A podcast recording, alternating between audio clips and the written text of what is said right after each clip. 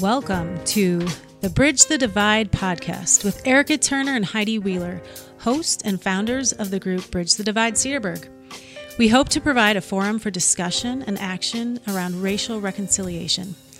We seek to identify instances of inequality, foster empathy, and educate others to recognize their part in problems and solutions in Ozaukee County and beyond.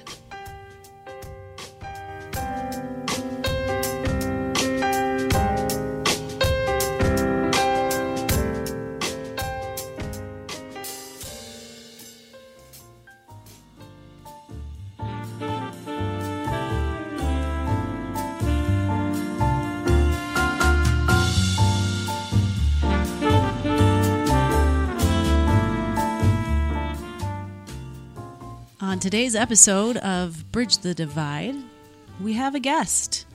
It's someone I know very well. It's my very own spouse, Josh Wheeler. Welcome, right. Josh. Hello. Hey, Thank you. Josh. Thank you. Yeah. So uh, Heidi is my my lovely bride and Erica's partner in Bridge the Divide, and um, I wanted to come on today and just share uh, some of the things that I've learned myself as I've kind of gone through a progression of understanding racism and um, its place in our society and its effect on on our society where we are today. You know, I grew up in Michigan and probably like a like a, like a lot of uh, white people in, in rural areas, didn't racism was certainly not on my radar growing up. Um, I knew a few people of color, but not very many. There were a few in my school, uh, but it's just not something I thought about. And then maybe five or six years ago, when we were living in Kalamazoo, Michigan, which is uh, a lot smaller than Milwaukee, but also a very segregated place, um, but also a place that's that's doing some interesting things now to try to ameliorate that segregation and, and fix kind of the urban blight that's there. But um, for whatever reason, it, it kind of came onto my radar at that point, and Kalamazoo was hosting these community conversations where they'd uh, take take the library or take a, a, public space and have a topic of racism and ask folks to just come out and kind of share their stories. And a lot of people of color would come out to those and share anecdotes and things that for for people of color they wouldn't be surprising at all, but for uh, for me and for other white people who hadn't been exposed to that kind of thing, very shocking and eye opening. And I think from that point, I started to read a lot and try to understand our history and um, and kind of how that's affected where we are today in terms of, of, of race and racism. And so I, I wanted to kind of share a few, just three three bullet points today that really stuck out to me. And these these are things that are not going to be revelatory insights for anybody who's done any studying on this issue. Certainly not, going to be insightful uh, for Erica or for people of color who, who know about these things. But for me, they were they were really kind of shocking and eye opening. And I, I, I hope I can I can maybe do two things. One for some for for a white person who's become interested in racism and, and, it's maybe a little bit on the radar, but they haven't done a lot of, of thinking or studying or reading about it to kind of take these things and maybe start here and just consider the, the impact that they've had. And then for someone who's thought about racism, um, but has just been overwhelmed by the by the statistics or um, all the various anecdotes, or who uh, just looks at everything and goes, you know what, I think it's um, I think it's a, a, lot to do about nothing. I don't think we, we have a problem with racism today. I want to I want to see if they'll reconsider. You know, because uh, honestly, that's probably where I was many years ago. Is you know you hear a lot about it, but it's like, yeah, I think we're past that now. We've come to a new place in our society. You know, Barack Obama got elected. How racist can we really be? Um, and hopefully, some of these some of these points would would uh, stick out to a person like that and make them rethink. So anyway. Um, Okay, so the first thing I want to talk about, and these are all things that you can you can Google online. You can find tons of data about. They're they're publicly available. But the first thing is the uh, the three fifths compromise. So the three fifths compromise was a compromise reached among the state delegates during the 1787 U.S. Constitutional Convention, and it was on whether and and if so and how slaves would be counted when determining a state's total population. And this was important because the population would be used to determine the number of seats that that state would have in the U.S. House of Representatives for the next 10 years. And so what they and then what they decided on was that slaves would be counted as three fifths of a person for the population count. Uh, and there were some southern states with a lot of slaves that wanted them counted. There were others that didn't because then they'd have to pay higher taxes. More people equals more taxes, and there were kind of back and forth negotiations. Um, but I don't think that really matters. I mean, just regardless, just think about that for a minute. That we as a society um, put in our constitution that African American people counted as three fifths of a person. Hmm. Hmm. Erica's making a face over there. Yeah. So I mean that that's that's pretty shocking if you don't know that. Um, I wanted to read this quote from Abraham Lincoln. So Abraham Lincoln, as we all know, emancipated the slaves. He, he's he's a hero in our national history. He's viewed as someone who, at his time, had very progressive views. I think on on race relations. But listen to this quote. This was after the Civil War, after the emancipation. Uh, and this is from a book uh, called A History of the American People by Paul Johnson that I read recently. He told a delegation of blacks who came to see him at the White House and asked his opinion about emigration to Africa or elsewhere that he welcomed the idea. And here's a quote from him There is an unwillingness on the part of our people, harsh as it may be, for you free colored people to remain with us. He even founded an, an, experimental colony on the shores of San Domingo, but the dishonesty of the agents involved forced the authorities to ship the blacks back to Washington. So I think that's that's a pretty shocking and somewhat prophetic quote there from Abraham Lincoln, the man who emancipated the slaves, to say it's not going to work, guys. I mean, mm-hmm. we're, we're, let's let's let's try moving you to, different, to a different country because there is just an unwillingness here for us to live together. Right. I might be willing to say, all right, maybe you shouldn't be in bondage. Maybe maybe we shouldn't own you as property, but we don't really want to interact and have a relationship or anything. Yeah. So He's saying, I'm taking the temperature of white people in this country, and guys, it's just not going to work. Right. So I don't know when I when I when I think about the three fifths compromise, when I hear that quote from Abraham Lincoln, it it it doesn't surprise me that this issue has persisted for generations. Mm-hmm. Okay. So that's the first. That's the first point. Um, the second point is the GI Bill. Mm-hmm. So the GI Bill was this governmental act after World War II that provided loans, uh, mortgages, and financial support for college for returning military uh, folks from the war that fought in the war. Um, and it was this massive governmental program that really uh, did a lot to spur economic development, GDP growth, um, housing growth. It really kickstarted the economy at a crucial point in our history. And if you look back at our financial history from that point on, there was this robust growth that was unprecedented in our history and in, in, the history of the world, really. So it spurred this massive economic growth. However, because of the racism embedded in the country at the time, the benefits were largely kept away from black people. Right, right. Particularly in the South.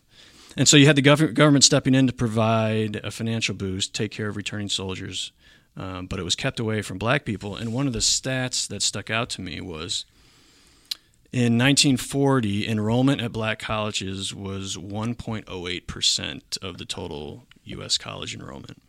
Okay, that's really low. I mean, mm-hmm.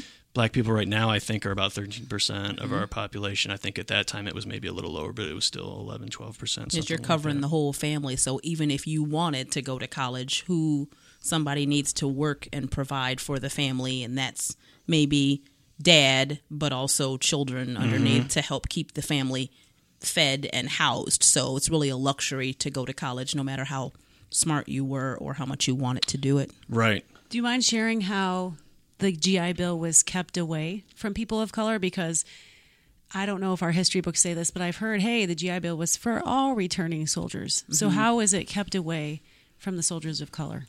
Um, one of the things that I heard was um, in order to go to college. So we have some historically black uh, HBCUs, historically black colleges and mm-hmm. universities. There were some, but there weren't as many, right? So if you want to use the GI Bill, you have to go to a, a white school. And if whites don't want blacks anywhere mixed, they're not letting them into a white school. Right. So you can say, oh, you didn't meet the requirements Uh, oh, sorry, we were full. We just had one spot yesterday, and the last guy took it. Sorry, there's no spot for you. Um, or if you did get in, the harassment and the the violence that's perpetrated against you. So why would you want to stay? You know. So those were the Yeah. things that I heard about the GI Bill. And so what happened was those that still wanted to use it, then the HBCUs said, "Well, we've got to we've got to build to be able to accept the folks coming in that want to use it." So then they started having uh, their halls overflowing because so many people that didn't want to use it, but there was so little capacity of the the black colleges to have you know a million folks coming back from war all coming to school all at the same time so it was kind of overcrowded and they started to i think they started to have more that were opened to help handle this influx of new new black soldiers that wanted to use it Yeah. but then, and then there's also the the fact that I have to feed my family. Mm-hmm. So you know there isn't the when you think about now you're a single suburban kid that leaves high school, goes to college, travels the world, does five mission trips. Okay, I'm ready to stop and settle down now. They're not paying their way all this time. They've got some you know support from family and they can do that. I think if you're thinking about the you know the 50s, you you have to put food on the table. You may already have a family or you may be supporting three generations of your family. There isn't time to go and learn and grow and be a better per- you need to f- put food on the table. Yeah. So uh, we need to go to break. Okay. Um, but we're going to come back and talk about that more after the break.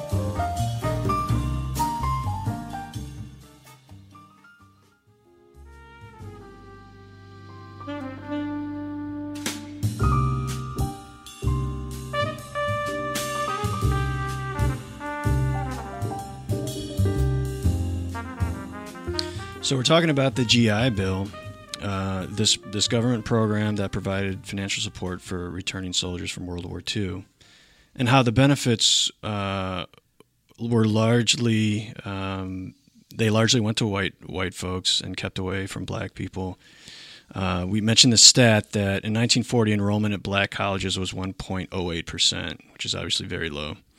By 1950, it had increased to 3.6 which is which is an improvement, of course, but still very low. Um, you know, black people make up, I think, at that time, 12, 13 percent of the population, almost as as much as they do now. Um, and from my understanding, this was it was particularly pronounced in the southern states, and from my understanding.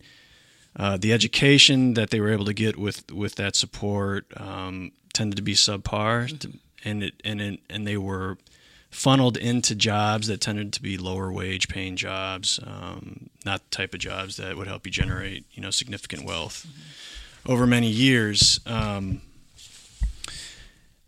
yeah, and Eric, I know you wanted to you wanted to follow up with something there. Yeah, yeah. For the the GI Bill, I mean, we're right now we're talking about historical, but it's it's something that we use right now, and the way the GI Bill looks now, I think is a little bit different from what it was then. But it really is four years up to, I think, up to about forty five, fifty thousand dollars a year, all tuition, all books, um, room and board. If you're living off campus, then it pays um, uh, uh, like a BAH, uh, a basic hou- a housing allowance, and I mean that's significant. That's if we. uh, My husband had already gone to um, college as a part of the military, as a part of ROTC.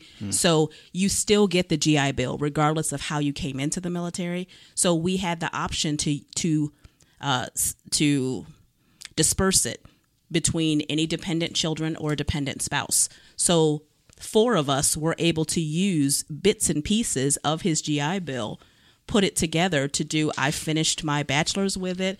We paid for half of one kid's college with it. We paid for another year of another kid's college. That's that's not you know oh we're going to give you 50 bucks a year that's tens of thousands of dollars Yeah. that they just give you as a thank you for your service and it's it's just huge and to think that millions of families got it in the 50s and were able to use it to start their families start their lives Yeah. that's a big deal Yeah, and and and again, the the economic expansion that it spurred um, from the 40s on uh, for several decades was was huge in producing significant amount of wealth in this country that will will go on to be passed on to generations, but largely kept from from black people.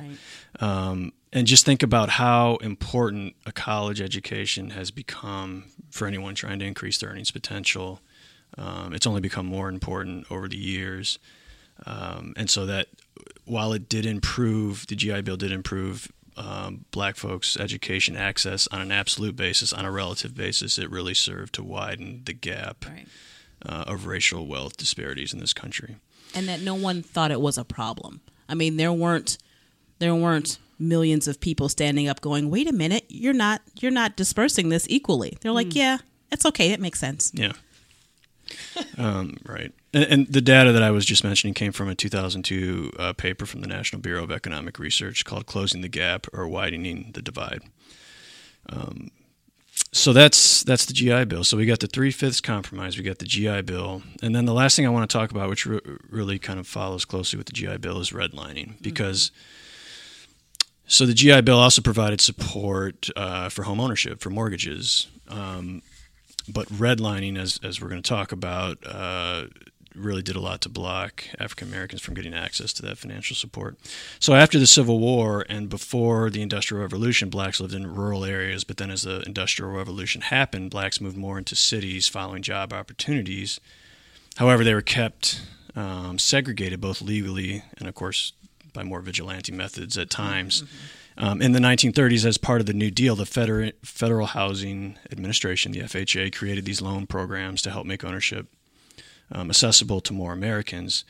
But the government created these color coded maps green for good neighborhoods and red for bad neighborhoods to determine who got those loans. And many neighborhoods were designated as red because blacks and other people of color lived in them. And this process was known as red, red as redlining, and it systematically prevented um, African Americans and people of color from not only getting home loans, but it also encouraged developers in the green areas to explicitly discriminate against non-whites. And the statistic that really grabbed me from this, and this is this is all there's tons on the internet about this, but this information that I got is from a Forbes article from uh, 2018. Um, the policies resulted in 98% of home loans going to white families from 1934 to 1962. Wow. 98%. And so not only did the ability to purchase home purchase homes give whites the ability to accrue wealth, it also attracted new businesses to those neighborhoods, which increased property values, allowed those homeowners to access other wealth building vehicles like going to college, um, higher quality of life. And as a result, you have, uh, you know, wealth building up in those communities as you would expect, and, and that compounds over time. And that goes from, you know, grandparents to parents to grandchildren. And you create multiple generations of opportunity and wealth um, but largely again kept away from black folks. And kind of the the punchline here at the end of these these three things, because so much wealth building happens as a result of home ownership in this country. Um, in general, homes have increased uh, sort of in line with the inflation rate over the last 50 or 70 years, which is kind of in the 3% area. 3% is not much in one year, but over 50, 70, 90 years, that's a lot of value that's created. And if you own that home and you pass it, you pass on that wealth over generations, over time, you're going to create a massive gap between the folks who, who own those homes and the folks that don't. In 2016, white families had a median net worth of 171,000 compared to 17,600 for blacks, 20,700 for Hispanics. How That does that not make the entire world angry? How how is that okay? It's not okay. And it's it's it's on paper. It's in black and white. It's not the my anecdotal um, discussion with you about oh boy is my house worth as much as that house or yeah. you know oh it, that's that's a ton of money. Can't you just hear people saying though we worked hard for our money like we right you did maybe but other people had systemic um, frameworks going against them. Right, right. And for for the talking about the redlining, I have a document from the American Geographical Society Library at UW Milwaukee, and it is um, describing that the secure the the security map that was used with the redlining. Mm. Um, so, the purpose of the residential security map is to graphically reflect the trend of desirability in neighborhoods from a residential viewpoint. So, you have the classifications of um, first, first, second, third, and fourth. The code letters are A, B, C, and D, and that is green, blue, yellow, and red, respectively. So, green is best, yellow is definitely declining blue is still desirable, and red is hazardous. So there are like actual security map descriptions with that they use to make these decisions on whether they're going to give you a green, yellow, blue, or red um, code on this on this residential area. Is this still happening? Well, or is that this is how it was done in the This is how it was done. These are in the 30s and the 40s. Okay. From these the maps. So the map has um, favorable influence. I'm sorry, the uh, the security description favorable influences, detrimental influences. So the one that I'm looking at has the detrimental influences are it's a Negro and slum area. Um, the percentage of foreign-born families like who who said it's your right to dis, to count how many foreign-born families are in a neighborhood? Okay sorry. So foreign-born families there's 25% mostly russian jews. Um, negroes yes. Like there's already a line that says negroes you're supposed to say yes or no and there's 65% of it. So this this home got a d rating this is the negro and slum area of milwaukee. It is old and very ragged. Besides the colored people a large number of lower type Jews are moving into the section. Oh this section housed Milwaukee's wealthiest families 70 years ago. And, you know, I've got like six of these documents just describing who is in that neighborhood and why that's making it have a lower uh, rating. This is this is why these are all like security grade D. These are all red red coded maps because there are oh there's Polish. Boy, this one has a um, an infiltration of Polish families. An infiltration like animals? you know, these yeah. are official documents and I just can't it's it hurts my brain to think that that these were documents that people signed and had in our historical eh, that, that they're fine. This is just normal. It's normal. So I, I yeah, we'll we'll run over to a break and then we'll come back around.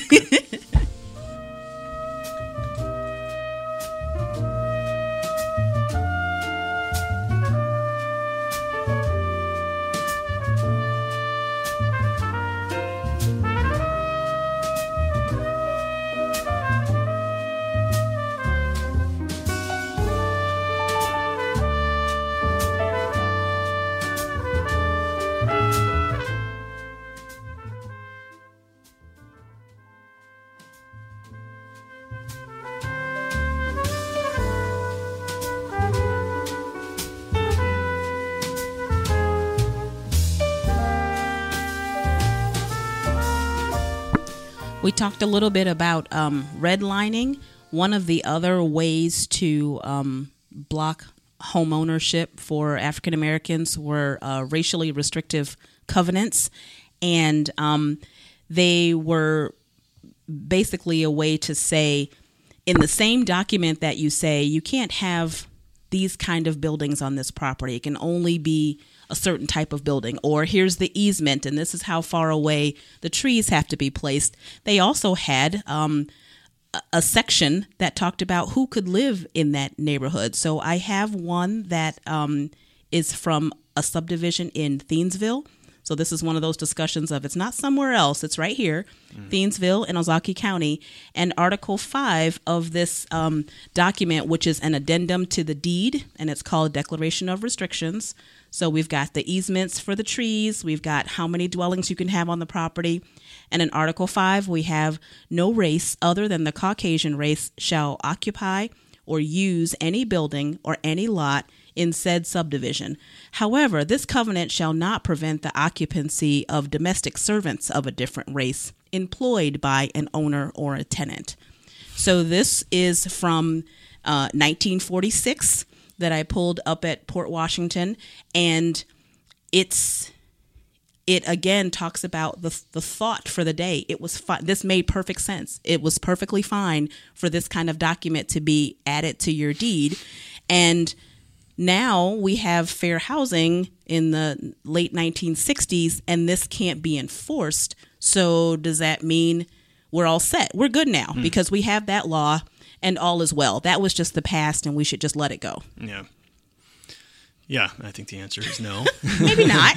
the answer is no. Um, yeah, I mean, for folks who, and, and I've had some of these conversations um, with friends who, uh, if we talk about racism, they'll, they'll say something along the lines of, um, you know, why it, it's been so long now. Like, why why can't black folks kind of pull themselves out of of the poverty that they're in or the the crime that, that you see in, in, in urban neighborhoods and uh, in inner cities. And when you think about the the fact that redlining happened, the thing with the GI Bill happened, that we sort of quarantine people of color into these lower income um, parts of our cities with less opportunity and, uh, and and I mean legally required them to be there for many years. And then and then that became illegal. But th- they don't have the wealth to just all of a sudden move out of those cities now that they're legally able to They and that's not hundreds of years ago. It's not that's, hundreds of years. That, the Fair Housing couple Act, generations. 1968. It's Yeah. a couple years before I was born. We've got one generation removed. So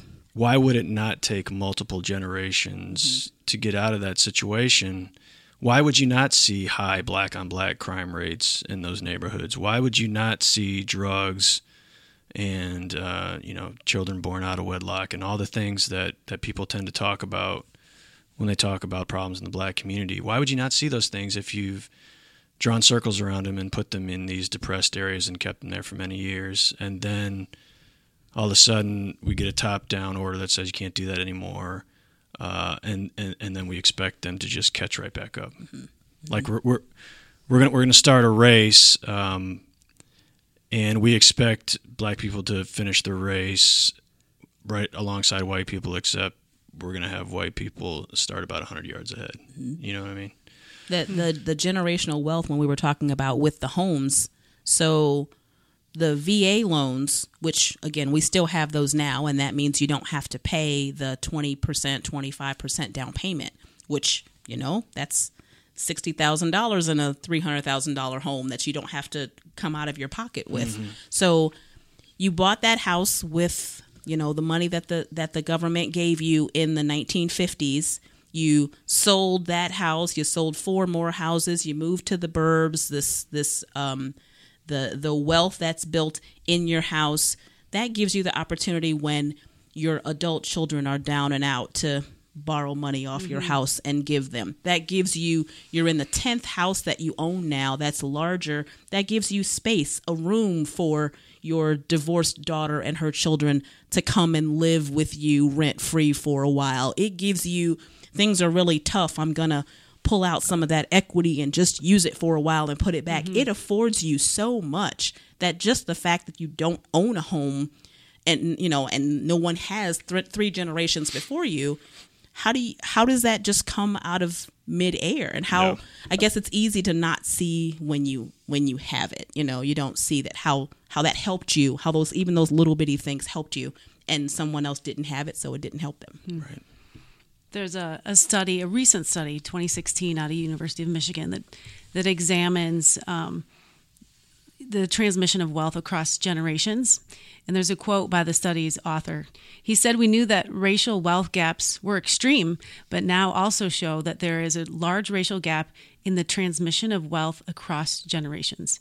Today's racial wealth gaps reflect two processes one, historical, this country's long legacy of actively excluding African Americans from asset ownership, beginning with slavery, and the second, contemporary. There are still processes that continue to hinder asset accumulation among non white families, even those that come from wealthier families. So it kind of sums up the things we've been talking about today that um, both histor- historical um, points like that you, you, know you brought up josh and then um, continued um, processes that hinder wealth accumu- accumulation across generations are are continuing to um, make that gap wider and, and you know not allow people of color to close it. And I think there are still some things that are, you know, if we if we have the conversation about urban, suburban, rural locations of where people are living, the answer right now is not that African Americans can never afford to live anywhere. There, you know, there there's still the gaps. There's a wealth gap. So mm-hmm.